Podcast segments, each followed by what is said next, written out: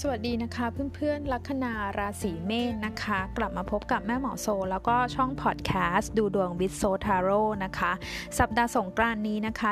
13-19 เมษายน แม่หมอโซก็จะมาหยิบไพ่ประจำสัปดาห์ให้คนลัคนาราศีเมษนะคะ ดูได้ทั้งแบบดาวอาทิตย์ดาวจันทร์ดาวศุกร์แล้วก็ลัคนาแบบโหราศาสตร์ตะวันตกนะคะ แล้วเรามาดูกันว่าในสงกรานนี้นะคะ จะมีอะไรดีๆ เข้ามาหาคุณ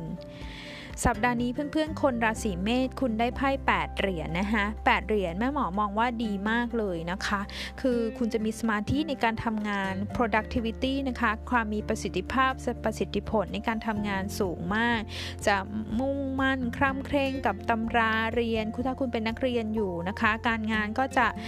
มีสมาธินะคะ ก็จะทำให้เกิดความก้าวหน้าทางการงานได้ ถ้าคุณเป็นคนทำธุรกิจหรือแม้กระทั่งมีรายได้เสริม คุณอาจจะทำอะไรเล็กๆน้อยๆจุกจิกจุกจิกอยู่กับบ้าน สัปดาห์นี้ลูกค้าจะมานะ มีเงินเข้ามาด้วยนะคะ โชคดีจริง ๆ เลยนะคะ คนราศีเมษนะคะ อันที่ 2 ถ้าเป็นเรื่องความสัมพันธ์นะคะก็ถ้าคุณยังโสดอยู่อะค่ะแม่หมอคิดว่ายังคุณอาจจะเหมือนไม่ค่อยได้คิดอะไรมากในเรื่องนั้นนะตอนนี้นะคะ ในเรื่องของความรักก็มุ่งมั่นทำงานทำสิ่งที่เราชอบไปก่อนนะคะเผลอๆความรักเดี๋ยวจะมาไม่รู้ตัวนะคะ แม่หมอเห็นไพ่สงกรานคุณละนะคะ ถ้าเกิดว่าเป็นคนที่มี relationship แล้วนะคะ ก็ต้องหมั่นแม้คุณจะคบกันมานานนะคะ แต่ก็ต้องหมั่นใส่ใจกันและกันด้วยนะคะ แล้วก็อออย่าบ่นกันมากด้วยต้องต้องต้องไม่ละเลยกันนะคะมันก็เป็นมันก็เป็นธรรมดาของชีวิตคู่นะคะ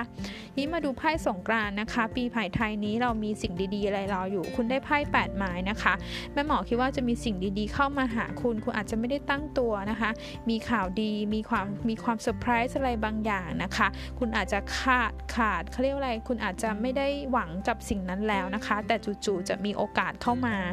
นะคะ มีโอกาสเข้ามาทั้งในเรื่องการงานการเงิน แล้วก็ความรักหรือได้รับข่าวดีบางอย่างก็ได้ ธุรกิจมันก็เหมือนจะกระเตื้องขึ้นนะ กระเตื้องขึ้น แล้วก็